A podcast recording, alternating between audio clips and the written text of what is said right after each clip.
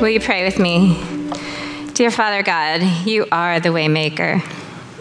You are a miracle worker. You're the light in our darkness, and you create a path for us. We thank you that you loved us so much to give your only Son to die for us. And now you are our light, and you provide us um, to be a light to others. And we confess that we don't always talk about you. We sometimes hide our light. And we ask you to forgive us for that. And just um, give us courage speak about you um, with our friends, with our neighbors, with those around us, to shine our light brightly, even in the darkness in Silicon Valley.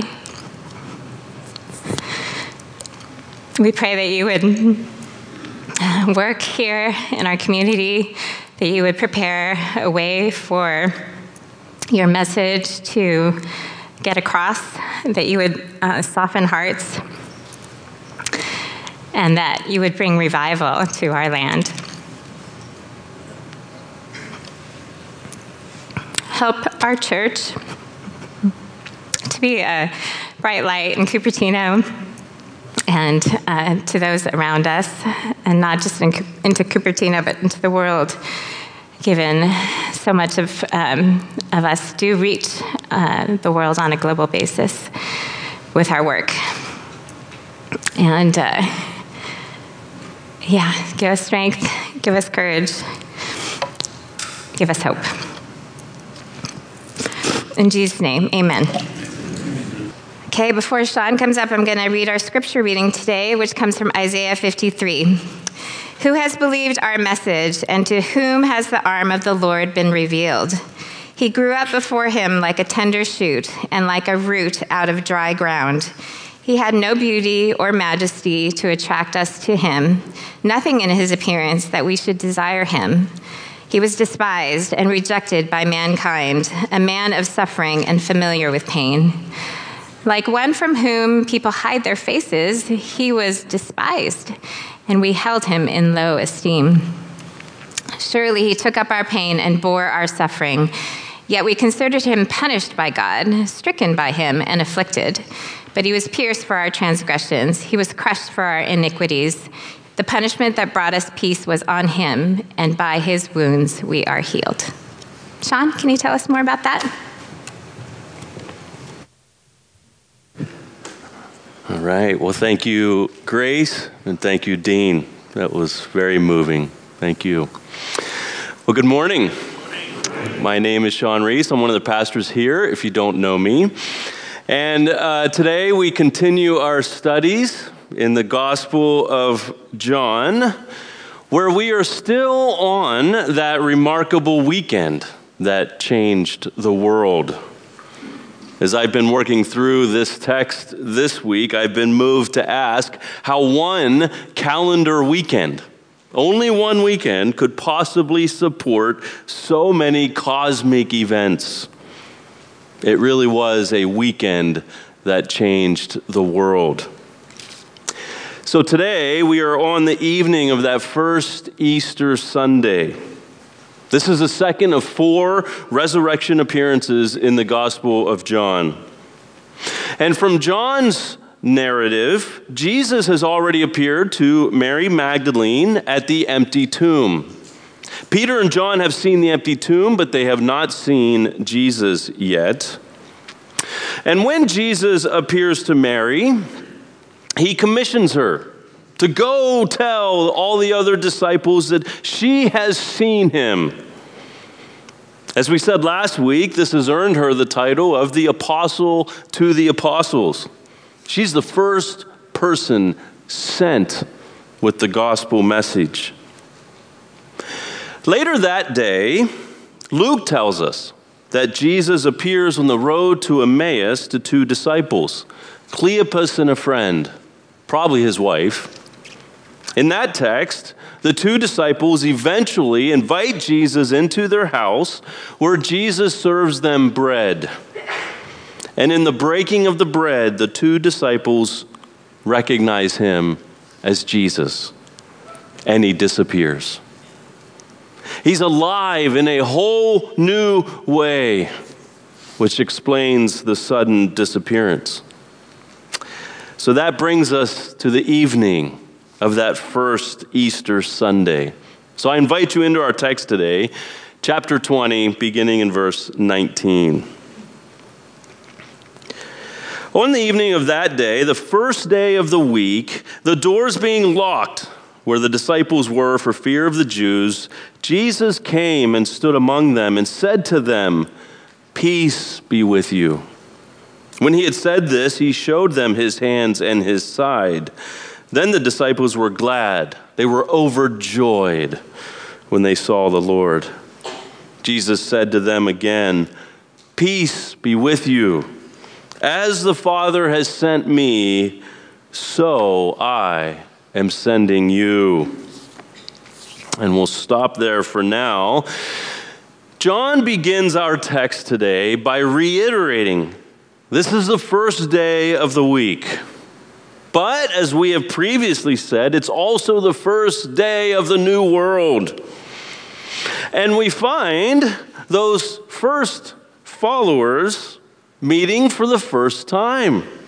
This is the first meeting of the church. The first meeting of the church on that first resurrection day. But the reason for them meeting is not for worship, it's because they're afraid. They've locked themselves in a room somewhere in downtown Jerusalem. Most people think this is the same room where they had met on that previous Thursday night, that upper room.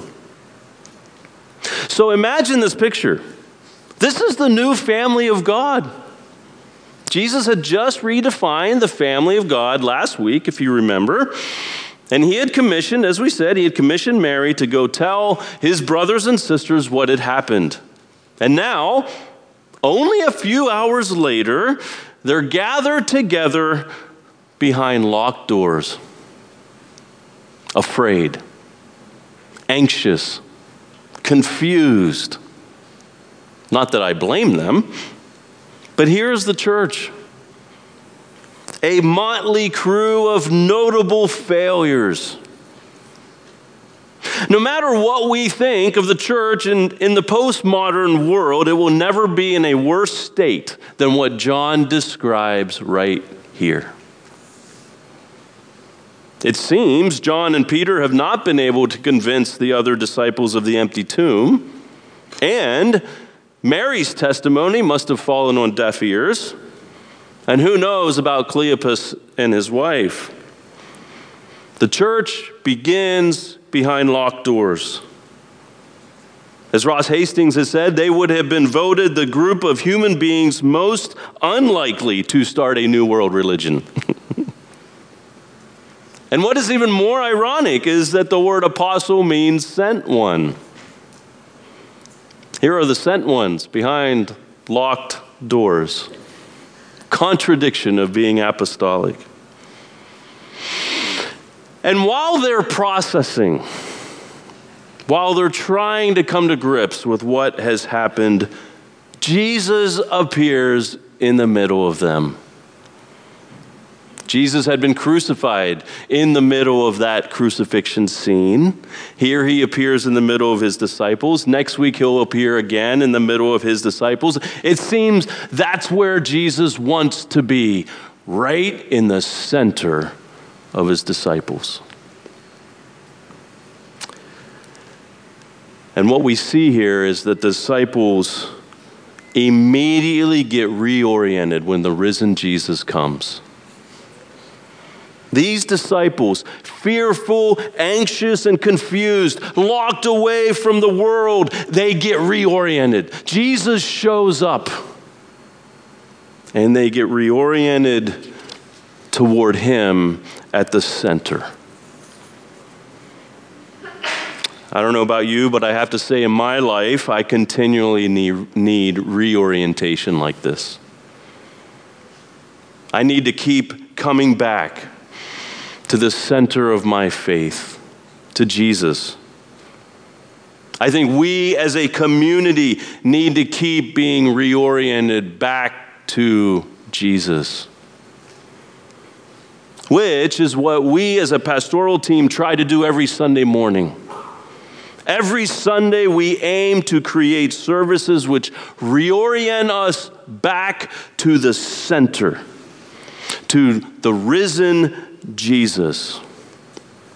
Because that's that's what Sundays are for, actually, to reorient us again back to Him. Christ centeredness is where we want to live. And the first thing Jesus does is speak. Of course, He's the Word. So He speaks and He says, Peace be with you. Shalom Aleichem.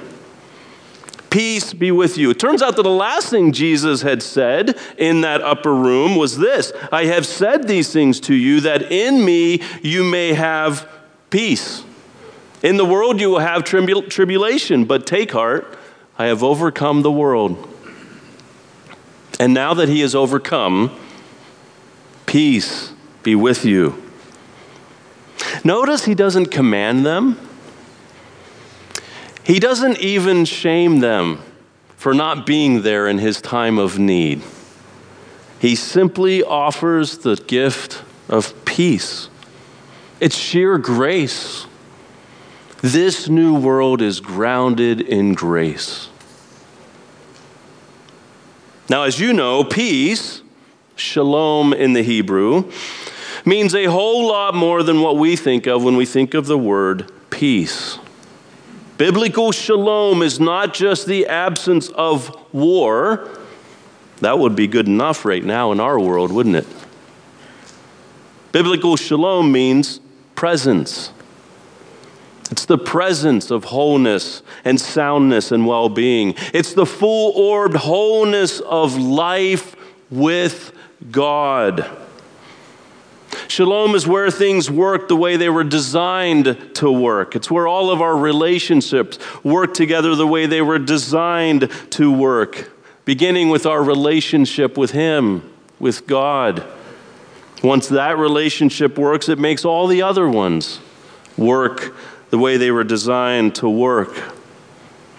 And although peace be with you is a common greeting in the Middle East, on the lips of Jesus, after the resurrection, it means a whole lot more. On the lips of anyone else, it means, I wish peace for you. But on the lips of Jesus after the resurrection, it means, I'm giving you peace. I'm giving you God's shalom. As one person has said, for the first time in history, peace is no longer a wish, it's a fact. On the lips of Jesus after the resurrection, peace be with you means I am peace and I now give it to you. True peace is now being given for the first time in history. And how appropriate at this time, given the state of the disciples. Peace is the antidote to their trembling fear behind locked doors. Peace be with you. But Jesus doesn't stop there.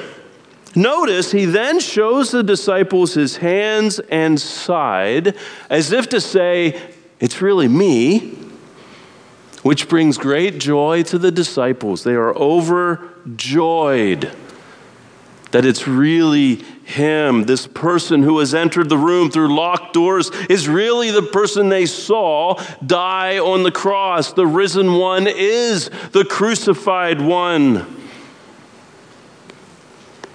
Their sorrow has been turned into joy.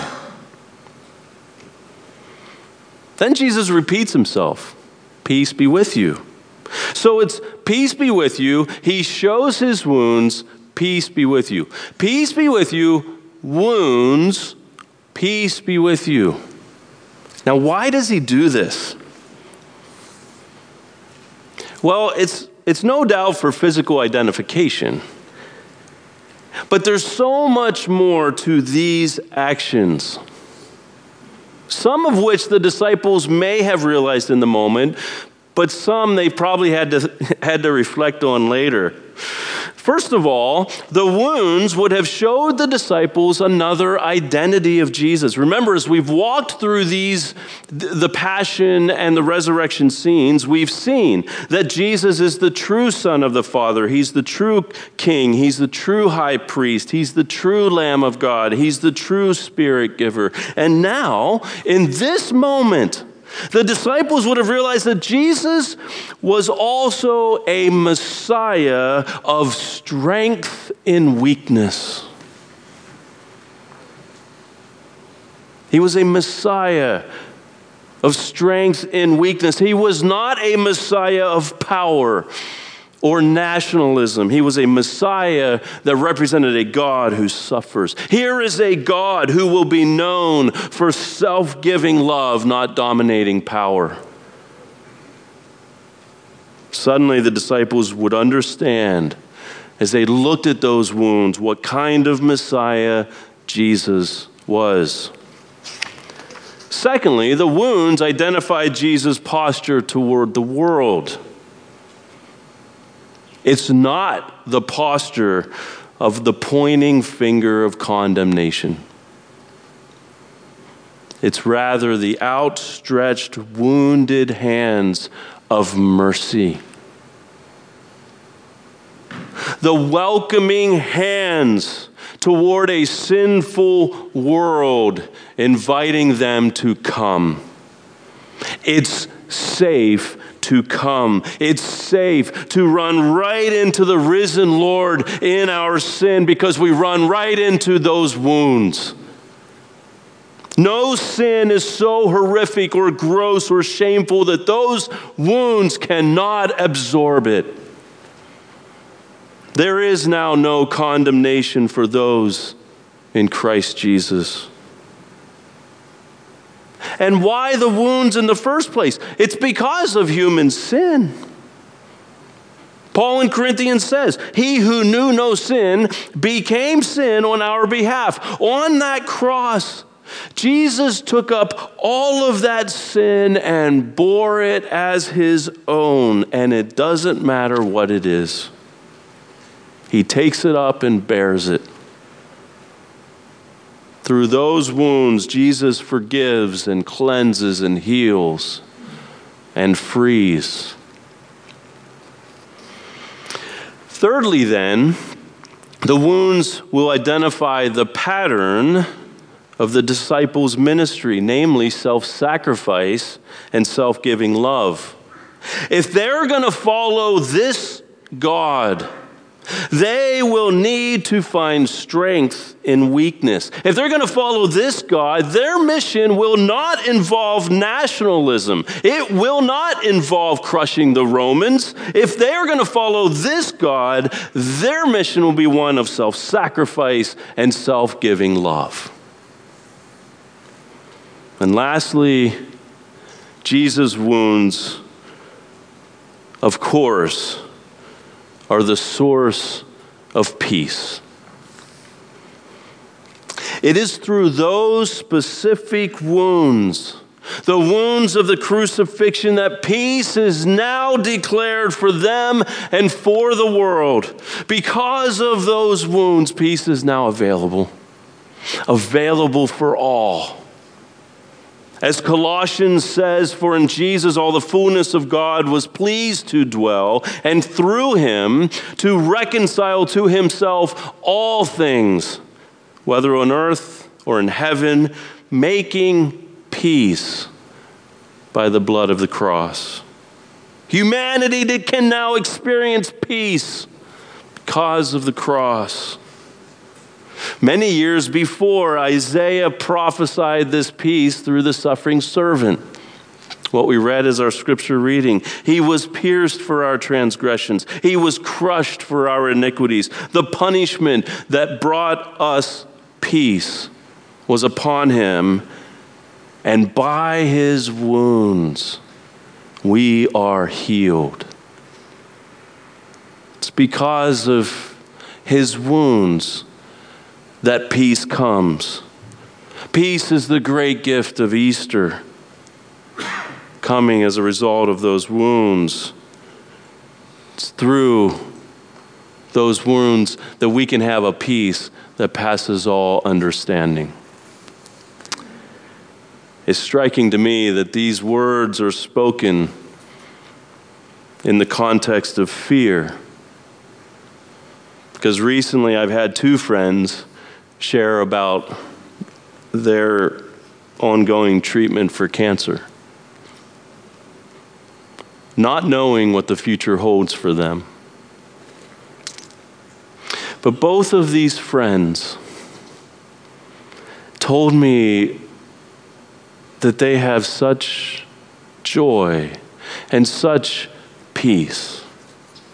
They have a peace that passes all understanding. They found this peace in the wounds. Well, next, Jesus sends them. He says, As the Father has sent me, even so I am sending you. Over 40 times in the Gospel of John, Jesus speaks of himself being sent. God the Father is a sending God, and God the Son is, like his Father, a sender. And so this is the church's commissioning. You may have heard the title, The Great Commission a title typically given to Jesus' command at the end of Matthew. Many people call this text John's version of the Great Commission. But, but we have to ask could this motley crew of failures really do this? I mean, look at them, huddled in fear behind locked doors. Surely Jesus doesn't think they could do this. Does he? Verse 22. And when he had said this, he breathed on them and said to them, Receive the Holy Spirit. If you forgive the sins of any, they are forgiven them. If you withhold forgiveness from any, it is withheld. withheld. Now they can do it. Now they can go. Verse 22 receives a lot of ink because how does this verse correlate with the day of Pentecost in Acts? Is this Pentecost or is that Pentecost? Answer I don't know. I don't know. John had been at Pentecost, but perhaps he wasn't aware of Acts being written. Perhaps he wants his book to be self contained because Jesus had promised the Spirit would come. Maybe he's being proleptic, meaning he's just anticipating Pentecost. Whatever the case, the point Jesus is making here is that mission will not happen without the Spirit. It won't happen without the Holy Spirit the very life of God. The Holy Spirit is what makes us Christians. The Spirit, the great gift prophesied in the Old Testament as identifying the new age. And as I said, it's the great gift Jesus had promised the disciples in the upper room on Thursday night.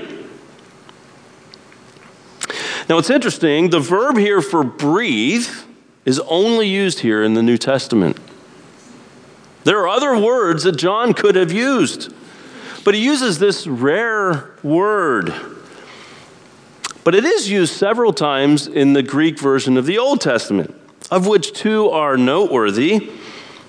One is Genesis 2. And we should say, of course, John's been drawing on creation imagery the whole way through these chapters. And in Genesis 2, God breathes the breath of life into the first human to become a living being.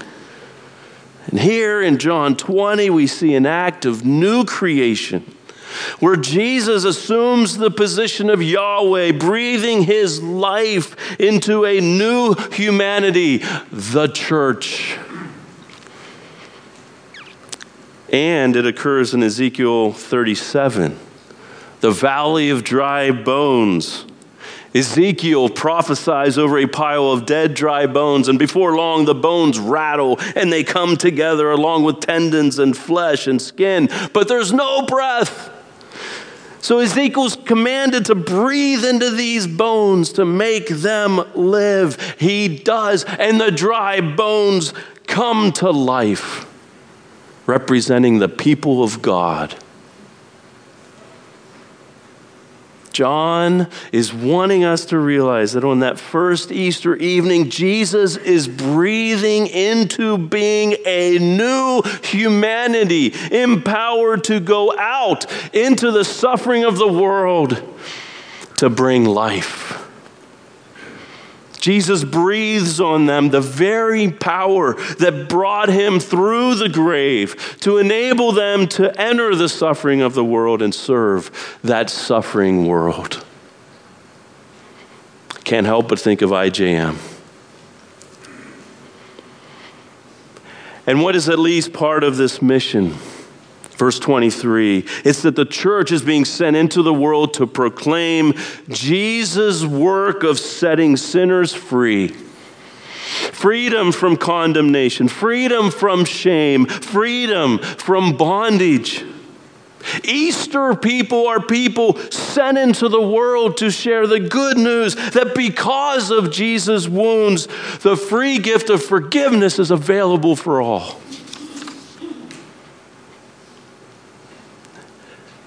Now, John's word choice again is amazing. The word here for forgive is the same word he uses in the Lazarus story. When Lazarus comes out of the tomb, Jesus says, Unbind him and let him go. Let him go. It's the same word used here for forgive.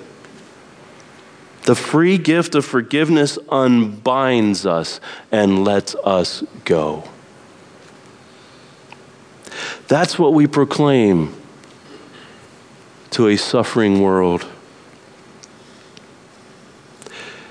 So the disciples are now prepared for mission from his wounds.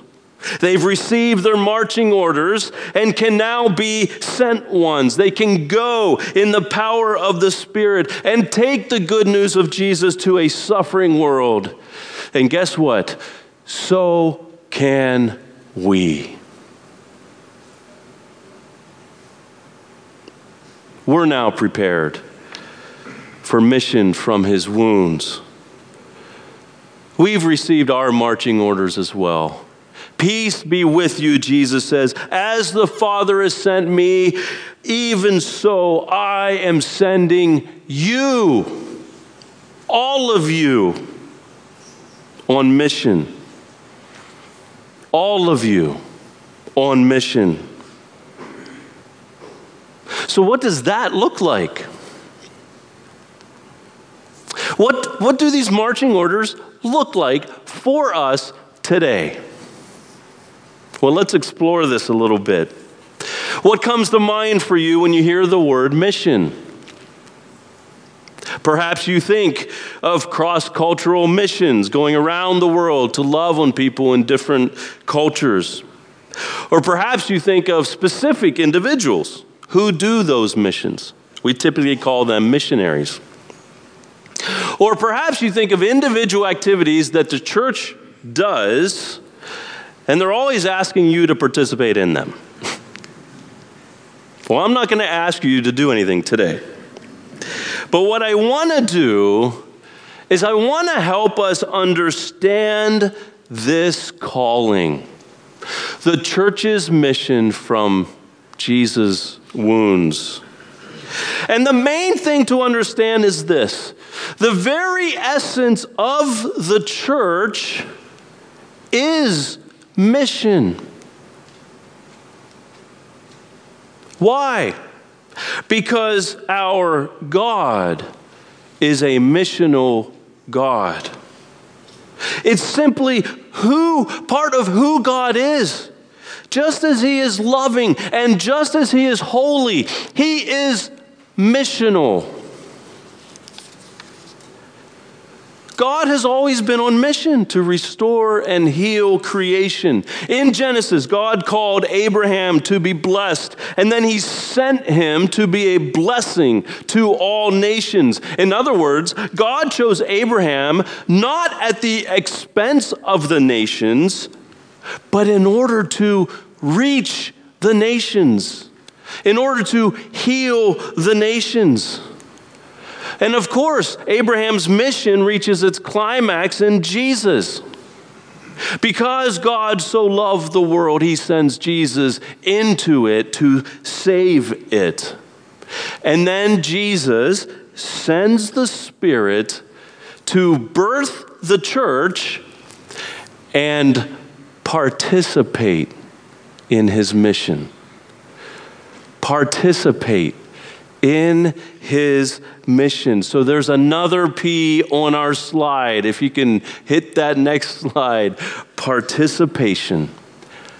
That's our calling. That's what we do.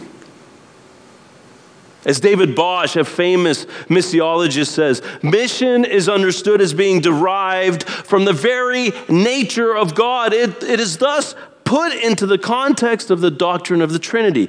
God the Father sends the Son, and God the Father and God the Son send the Spirit. And this is expanded to include yet another movement. The Father, Son, and Spirit send the church, the whole church, into the world. We are all sent ones sent into the world to participate in God's mission. After all, we, the church, are here for the sake of their. We're here for the sake of the world. As someone has said, the church is the only organization that does not exist for itself. The very essence of the church is mission. It's mission. Mission, then, is not one of many activities that the church does. It's who we are, it's our identity because we serve a missional God. As the Father has sent me, even so I am sending you. Plural, you. One of our family values here at PBCC is participation in God's work. See, God is already on mission in this world and in people's lives, and we are sent to participate with Him in His mission. So we gather every Sunday to be reoriented back to Jesus at the center, and then every Monday we're scattered were gathered and scattered, scattered into the world as missionaries. All of us missionaries serving the missionary God.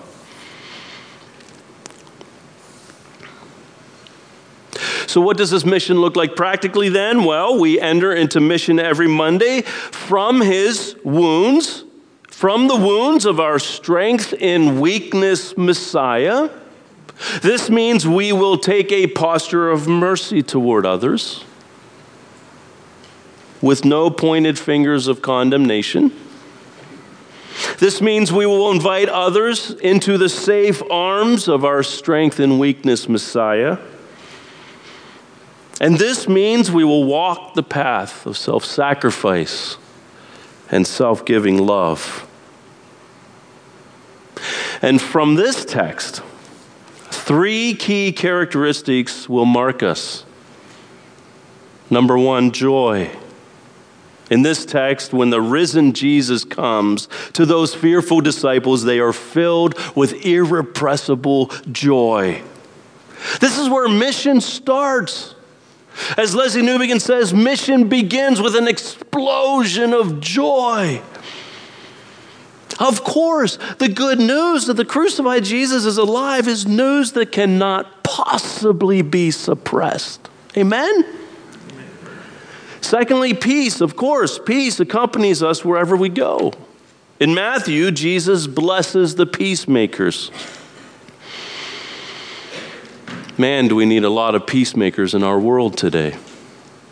People who will risk to make peace. As Jesus was sent right into the world suffering to bring peace, now we are. The church is sent right into the world suffering to make peace.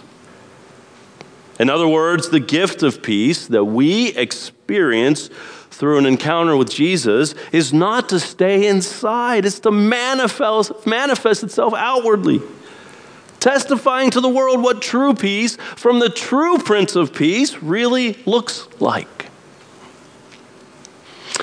And thirdly, we forgive. We forgive. We forgive. And we proclaim that forgiveness. We proclaim release from condemnation, release from shame, release from bondage that can only be found in Jesus. We enter into the sins of the world and we tell people the good news that because of his wounds we can be free. So, three key marks as we are scattered joy, peace, and forgiveness. That should characterize us in the world. Well, as I close, I'm going to invite the worship band up here.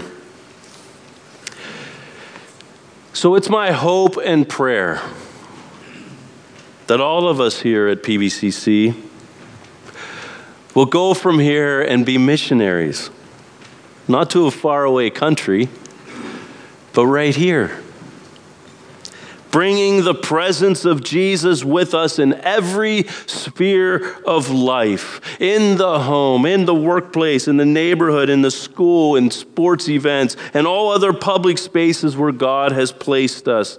Because the nations have come here, right? The nations have come here. And it's not an easy mission.